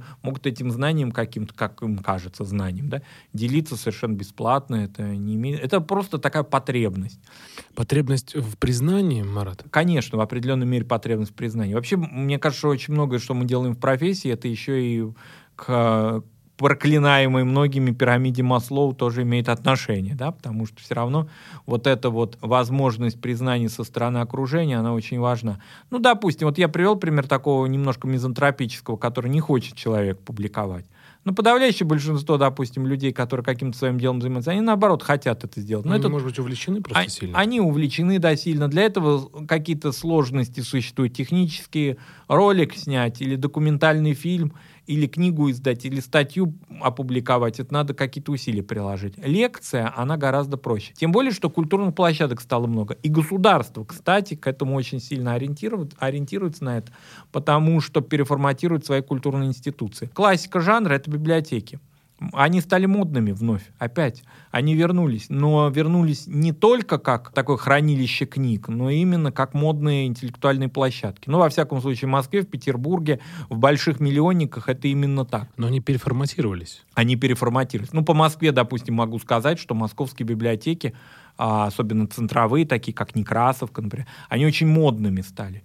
И вот коворкинги. Да. И когда туда приходишь, такое впечатление, что это прям одно из самых модных мест, которые в городе вообще есть. И у них постоянные лекции. Рабочие пространства, наверное, больше их так назвать можно. И рабочие пространства, и интеллектуальные площадки. У них постоянно, ежедневно проходят лекции на самые разные темы. Аудитории могут быть маленькие, могут быть 15 человек, могут быть 100 человек. Это по-разному, и они бесплатные, они доступны. Вот это интересная история, но она, конечно, безусловно связана с тем, что государство запустило на эти площадки новый культурный менеджмент. Это очень болезненно. Мне в одной библиотеке пришлось знакомым быть со старым, ну, это даже не менеджер, со старыми управленцами, которые вынуждены были покинуть свое рабочее место. Их не уволили, но они просто почувствовали себя некомфортно в этой обстановке. И потом познакомиться с новыми. И вот я как бы так, как между двух огней, потому что и с теми я общался. И я почувствовал, если говорить объективно, что старый менеджмент, он не мог этого осилить, да, потому что, ну, чтобы не... Даже если его прореживать, кого-то туда подселять к ним, какого-то молодого энергичного человечка, все равно это будет среда неорганичная. Это все равно, вот мы возвращаемся опять к позиции ученика, к обучению взрослых людей. Они забронзовели? Они забронзовели. Им казалось, что те мероприятия, которые они проводили, ту коммуникацию, которую они проводили, ее достаточно. Получается, что люди обречены, взрослого поколения, что они ничего нового не смогут все-таки изобрести, что-то сделать, поменяться. Они могут изобрести и могут поменяться, если вопрос статусности, повторимся, если вопрос звездности, забронзовения не будет им мешать. То есть это психологическая история, это не история профессии, это история психологии. То есть они не хотели, условно, засучить рукава и идти лопатой грести, условно? В прямом даже смысле слова, например, во многих из этих площадок изменился график работы. Они, вот я слышал, например, такой: а зачем работать до 10 часов вечера? Это что за библиотека такая? Это кто там к нам будет приходить? Они, что это за бездельники? У них график жизни, биоритм другой. Почему мы должны их обслуживать до этого времени? Обалдеть, еще у нас такой же интонации. Типа. Ну, я ее воспроизвел, да. А потому что рабочий день у них закончился в 18 часов, я имею в виду аудитории. В лучшем случае, да. В лучшем случае. И она вот на эти культурные какие-то квесты может прийти только тогда, когда ей удобно. Оказывается, вопрос удобства, это я его должен задавать, а не мне его должен задавать. С какой стати? И поэтому здесь уже вот даже биоритмы не совпали, а не то, чтобы вопрос там контента. Об этом даже и речи не шло. Например, контент, он совершенно может быть безобидный, но это не, условно говоря, не кулинарные фестивали или не празднование дня рождения какого-то писателя, к чему привыкли. Замечательные истории, я их поддерживаю, они классные, но не только они. А оказывается, допустим, эта история какой-либо экспедиции, в которой человек побывал. Или на один день устроить какую-то фотовыставку. Это достаточно такое заморотное дело, устроить фотовыставку, которая будет работать один день. Но оказывается, она воспримет эту аудиторию. Еще такая формулировка от старших менеджеров, которую я слышал. Это все для лайков. Вот я такую формулирую. Это зачем вообще нужно? Это все для лайков им нужно. Вот. Может быть, и для лайков тоже. Но продвижение. Разве это плохо, да? Разве это плохо? Да. Значит, это лайк же ведь это одобрение или не одобрение. Лайков теперь нам соцсети и разработчики предложили много вариантов. А может быть, это какое-то возмущение этим мероприятием, и значит, оно неправильное, по мнению. Это же обратная связь. Это обратная связь. Оказывается, раньше обратная связь приходила только со стороны вышестоящих инстанций, курировавших эти ведомства, или со стороны преданной какой-то аудитории, или, может быть, письмами отправляли. По телеграфу. Я не знаю, я не хочу глумиться, потому что это люди, которые очень трудный период жизни этих институтов. Это сейчас они такие модные, с бюджетами, и такие красочные. А было, когда они были облезлые, и когда книги там были только советские, хорошие, но советские, да, то есть они не выполнялись. Это люди, которые пережили очень серьезные испытания и не изменили своей профессии. Но оказалось на лучшем этапе развития своей профессии. Они вынуждены были ее покинуть. Очень яркий пример ты сейчас привел с библиотеками. Это, мне кажется, рынок такси. Когда Яндекс.Такси сделались, то все вот есть таксисты, все говорили: о, все, там, вот, а раньше было, можно там было рынок никак не контролировался, а вот раньше можно было зарабатывать, а сейчас ничего нельзя. Это очень тоже хороший пример. Это пример, вот мы уже сегодня приводили, бухучета. Ну, сейчас, может быть, он не очень актуален, когда мне рассказывали люди, не та моя знакомая, она компетентна, она профессиональна, а другие люди, которые говорили, что они не могут сориентироваться на компьютерные программы бухучета. Они им не нужны были. Не то, что они по счетам деревянным считали. Нет, они тоже использовали компьютер, но не в такой мере. То есть это люмпены такие получились? Да, и вот выяснилось, они работали, они получали заработную плату. Она резко увеличилась в этой профессии. Но она увеличилась с теми компетенциями, которые надо было за эту зарплату демонстрировать. И эти люди, конечно, к этому не смогли ориентироваться. Эта история не сейчас, она уже немножко архаична, может быть, это 20 лет назад, 15 скорее, да? Но она такая вот... Многие ее понимают, о чем я говорю. Это история того, когда люди не перестраиваются. Иногда кажется, что эти перестройки, какие-то они временные. То есть не нужно тратить свои силы, усилия, время затрачивать, потому что это скоро, это какая-то волна, она спадет. Но вот я тоже иногда себя ловлю на мысли, а зачем на это ориентироваться? Для чего это нужно? Для чего вести соцсети, выкладывать анонсы программ? Ну зачем это надо? Ну они же эфирно идут. Ну для чего? У них есть своя аудитория. Зачем, если в эфире ее послушают несколько миллионов человек, а здесь поставить 100 лайков? Для чего это нужно? А оказывается, это нужно, потому что вот ты уже сказал о программе, которую ты услышал случайно. Или наш сейчас подкаст услышит кто-то случайно, может быть. Да? Или вот у меня пример, допустим. Я ехал в поезде и читал журнал «Русский мир». Я его не читал, а я его листал. Вот, там красивые фотографии разные такие про нашу Россию, да. И вдруг я совершенно случайно, мелкий шрифт, все, я пригляделся, увидел там, журналы для поезда, да, для самолета, они просто вот на какой-то ограниченный период времени. И я вдруг увидел, что там статья о замечательном учителе, его зовут Константин Тимченко, вот я даже хочу его произнести имя, который занимается поиском погибших во время Великой Отечественной войны, не их, конечно, самих, а их судьбы по архивам. И, находя эту архивную информацию, он потом находит их родственников. Не один, а со своей командой там, и так далее. Эти люди, даже многие не погибли на фронте, они умерли потом. То есть они где-то жили, и потерялись, или были в плену, или по-разному складывалась их судьба. Судьба людей. Но он находит историю этого человека и современных его уже даже часто правнуков, а даже не внуков. Я это послушал, прочитал. Оказалось, что это можно где-то через соцсети его обнаружить. Я его пригласил 2 раза на эфиры. Это были очень удачные эфиры. Не в том смысле, что это вот профессионально, опять же, мы лайки половили, а в том смысле, что действительно был очень серьезный такой отклик слушателей, и многие с ним потом познакомились сами уже без моей помощи. Вот такие какие-то случайные истории, они через продвижение идут. Русский мир бы не заинтересовался им, или он бы сказал: зачем я буду давать интервью, а для чего это мне надо, я своим благородным делом. Это сейчас невозможно. Сейчас невозможно вот этой скорлупе находиться. По библиотечному каталогу нас никто не найдет. Да, только в СИЗО, если. Только, да. Поэтому, в СИЗО библиотеки. Да.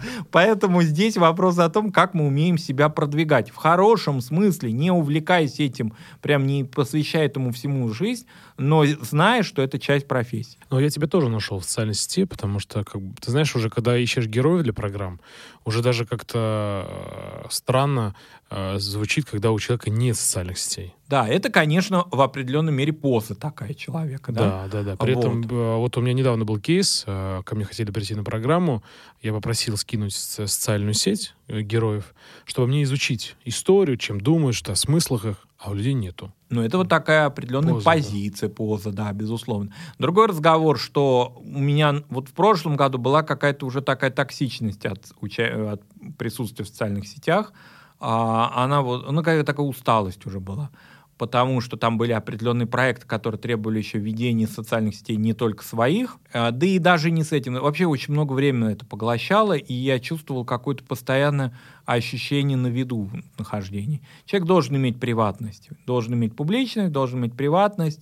А когда это вот стало вот уже размываться, это тяжело. Но это не дошло до какого-то прям кризиса, просто на каком-то там летнем этапе или чего-то. Вот. Как-то я даже не то, чтобы поменьше, я поменьше текстово. А оказывается, что, допустим, если коммуницировать картинками, фотографиями, это снижает вот этот градус напряжения, да? Потому что текст — это все равно дидактичность, это послание, да? Текст — ты все равно работаешь над ним, это думаешь. Это работа, и это в определенной мере позиция, и с ней соглашаться, не соглашаться. У меня был один единственный кейс, связанный с напряжением в социальных сетях. Он был связан с одним сериалом, который вышел в позапрошлом году, «Зулиха открывает глаза» на телеканале «Россия». И мне он очень понравился. И я делился своими впечатлениями. Я, конечно, понимал, я не наивный человек, я, конечно, понимал, что разные точки зрения, и это, что я не просто поделюсь, и все будут аплодировать мне, и создателям, и актрисе, и Гузель Яхиной, и вообще всем. Нет. Но я не предполагал, что это вот так все пойдет. То есть там был негатив сплошной? Там был сплошной какой-то вот и негатив, и потом появилась группа поддержки через какое-то время. И я уже решил к этому отнестись профессионально, то есть решил дальше поработать с этим. Не то, что я над кем-то ставил эксперимент над собой прежде всего. И как ты вышел из Я продолжил ее, и вот пока по мере выхода серии я, их обсуждал со своими оппонентами, назовем это так, и со своими сторонниками.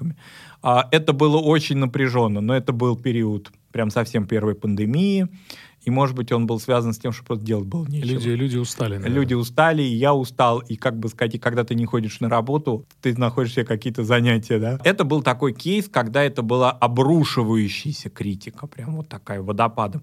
И какая-то группа поддержки, которая давала такие знаки того, что продолжай, мы с тобой, нам интересно твое мнение. И она была тоже не какая-то маргинальная или маленькая. Это был интересный кейс, но я не хотел бы его повторять, потому что я вижу, что интернет-травля, уже серьезно, это не вопрос об искусстве, а переход на личности. Она очень распространена, она спадает, выпадает. Есть даже люди, которым комфортно так, которые не то, что они хайп ловят, а им вот так нравится. Интернет-травля — это хороший, кстати, такой.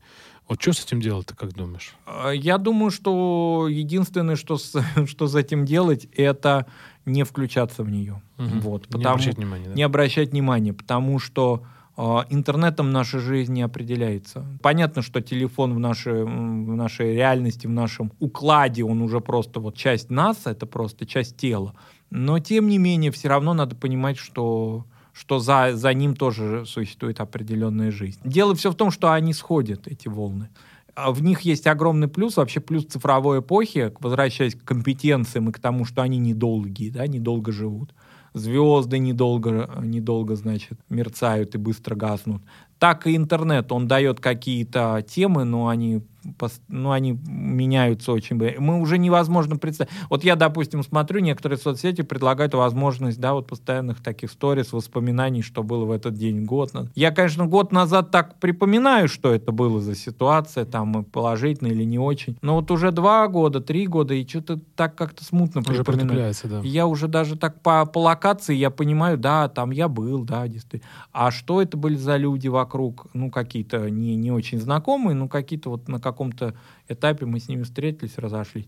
И в общем, это не моя уже личная эмоция. Ну, травля, она сбывается, и хорошо. И мы сегодня говорили про то, что мысли, они притупляются. Ну что, Марат, давай тогда уже двигаться к завершению нашей программы. Подводя итог, высшее образование, обучение... Я бы даже все-таки, наверное, разделил, что высшее образование нужно для фильтров, как мы с тобой поняли, да, как твоя точка зрения. А учиться нужно всегда и не бояться засучить рукава и действовать. Для фильтров действительно, потому что мы живем в обществе, в мире, в котором не мы определяем правила, они определяются кем-то, и мы вынуждены с ними соглашаться, с этими правилами. Работодатель поставил такой фильтр. Ну, хорошо, мы можем говорить, что мы свободные художники, что нас научила жизнь, природа, опыт, но это только наша личная позиция, а человек, который пытается, грубая фраза, да, но пытается приобрести наше время в обмен на наши компетенции, он-то в этом не уверен, и, соответственно, это должен быть равносторонний процесс. И одной из возможностей того, чтобы его убедить, является документ. Это всего лишь документ, дальше он начнет там нам, может быть, ставить испытательные сроки, наблюдать за нами и расстаться, может быть, с нами. Но все-таки до сих пор это документ. И это не наша какая-то прерогатива, не то, что мы так воспитаны вот в таком традиционном обществе, где...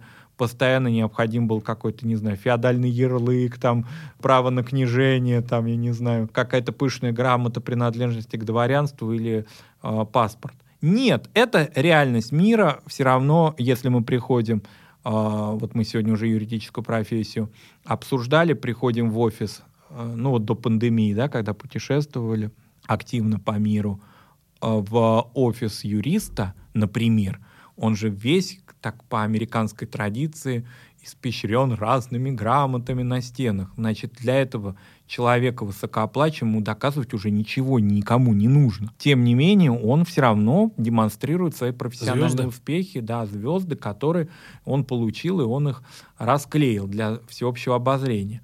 Это как напомнило мне историю про такую фольклорную этнографическую, как в старых традициях, например, у финно-угорских народов, по-моему, да, когда невеста выходила замуж, приходили родственники со стороны жениха, и она развешивала по всей избе вышитые ею полотенца. красивой, для того, чтобы все понимали, что она хорошая хозяюшка, что она умеет вот так. Так и юрист или доктор какой-то высокооплачиваемый. Ну, а военные же медали. Медали, все нормально. А наша медаль, которую первую мы получили в очень юном, как правило, возрасте, это диплом. Хорошее сравнение. Вот, да. И поэтому вот ее и демонстрируем. А дальше как пойдет. И поэтому вопрос обучения — это про нас, а вопрос документа высшего образования в данном случае — это для работодателя, для вот именно открытия двери. Хорошо, Марат, спасибо. А вот давай еще вот в завершении скажем, дай свое мнение по поводу тех людей, которые не получили высшее образование, но достигли больших успехов. Безусловно. Стив Джобс, Марк Цукерберг, по-моему, Билл Гейтс там, и другие люди. Вот они не закончили высшее образование. Как ответить тем людям, которые считают, зачем мне учиться, вот же есть Билл Гейтс, есть же Стив Джобс там, и так далее. Был Стив Джобс. Во-первых, ответ на этот вопрос, во-первых, и во-вторых, в том, что мир наполнен людьми, которые талантливые, в каждом человеке есть свой талант, но есть мир, он может исчисляться десятками, сотнями, но он принадлежит, вот этот узкий мир, к числу гениев. Понятие «гениальность», ему есть разные трактовки. Мне нравится трактовка «это тот труд, который нельзя объяснить». И он не поддается объяснению, описанию, анализу. Чудо. Это чудо. Вот как приходят к святому, да, верующие люди, и он исцелил. Материально? Нет. Иррационально? Да. Объяснить это возможно? Можно какими-то объяснениями, что вокруг него энергетика или внушение. Но эти объяснения ничего не означают. Так и здесь. Это люди действительно сверходаренные, может быть, да, с элементами гениальности, может быть, гении. А их в мировой истории всегда было мало, они всегда прорывали эту мировую историю, да, от как бы такой, расхожее уже такое сухое и неинтересное слово «парадигма», да, меняли эти парадигмы действительно, и им не требовалось систематическое образование. Потому что вот так они Всевышним одарены. Но сказывается здесь еще и то, что все-таки они учились. Потому что если бы выше даже тобой перечисленные гении IT-сферы остались на уровне, ведь они, вот, допустим, если взять Билл Гейтса или взять покойного Стива Джобса, они достигли своих успехов в 70-е годы, 80-е, первых успехов. Что представлял из себя компьютер, интернет, технологии тогда и сейчас, говорит уже о многом, да? Они не остановились. Они же заработали деньги. Что это? Зачем мы дальше-то заниматься? У меня нет высшего образования, я этого изобрел, я столько денег получил, и не надо мне ничего большего. Наверное, все-таки они дальше учились. Окружали себя людьми. Это, об этом говорит Билл Гейтс вообще откровенно. Я всегда окружал себя людьми умнее себя. Он, одареннейший человек, оказывается, их откуда-то откапывал, находил, платил им деньги, удерживал у себя или отпускал от себя. Но он, оказывается, у них учился. Тот же Цукерберг, допустим, вот истории команды, к вопросу о команде, и истории личности, роли личности. Было много в окружении его, как мы знаем, талантливых людей, но они же уходили, приходили новые, то есть значит, что он генератор этих идей. Но он постоянно эти команды подбирал. И даже сейчас, когда там какие-то обвалы, да, его капитализации и так далее, чувствуется, что он постоянно он за этим, за всем наблюдает на острие. Мне кажется, уроки этих людей, разных очень людей, можно взять и не таких прям суперизвестных, они показывают, что гениальность не тот дар, который навсегда с тобой. В постоянном обучении. Да, безусловно. Гениальность вообще... я вот как верующий человек вообще считаю, что очень много предопределено в жизни. От судьбы не уйдешь, например. И если она вот привела к успеху, значит, так должно было быть. А к неуспеху и прорваться очень сложно иногда бывает. Но самое главное, что я вижу, что дар, он не навсегда. Вот это вот то. Не говорим о гениальности, это очень редкий, да, пример, редчайший. А просто вот дар, талант какой-то. Талант все-таки история более распространенная. Его надо постоянно же подпитывать. На нем находиться и его эксплуатировать непродуктивно, это видно. Это вот просто, это не чья-то какая-то мудрость, прочитанная из книг, это вот житейский опыт многих людей. Ну что ж, Марат, спасибо тебе огромное. Спасибо, Иван, огромное. За беседу. Наша беседа получилась невероятной красоты, просто я получил неимоверное удовольствие. Взаимно. Спасибо тебе огромное, что пришел. Я буду рад тебя видеть еще раз, много раз. Спасибо. Друзья, это был подкаст «Зачем я это делаю?». Я Иван Нестратов и наш прекрасный гость Марат Сафаров, историк, кандидат педагогических наук, ведущий Вести ФМ. Друзья, подписывайтесь, ставьте нам оценки, делитесь подкастом в социальных сетях своими друзьями и помните, это им очень-очень нужно. И давайте, пожалуйста, обратную связь. Пока-пока. Спасибо.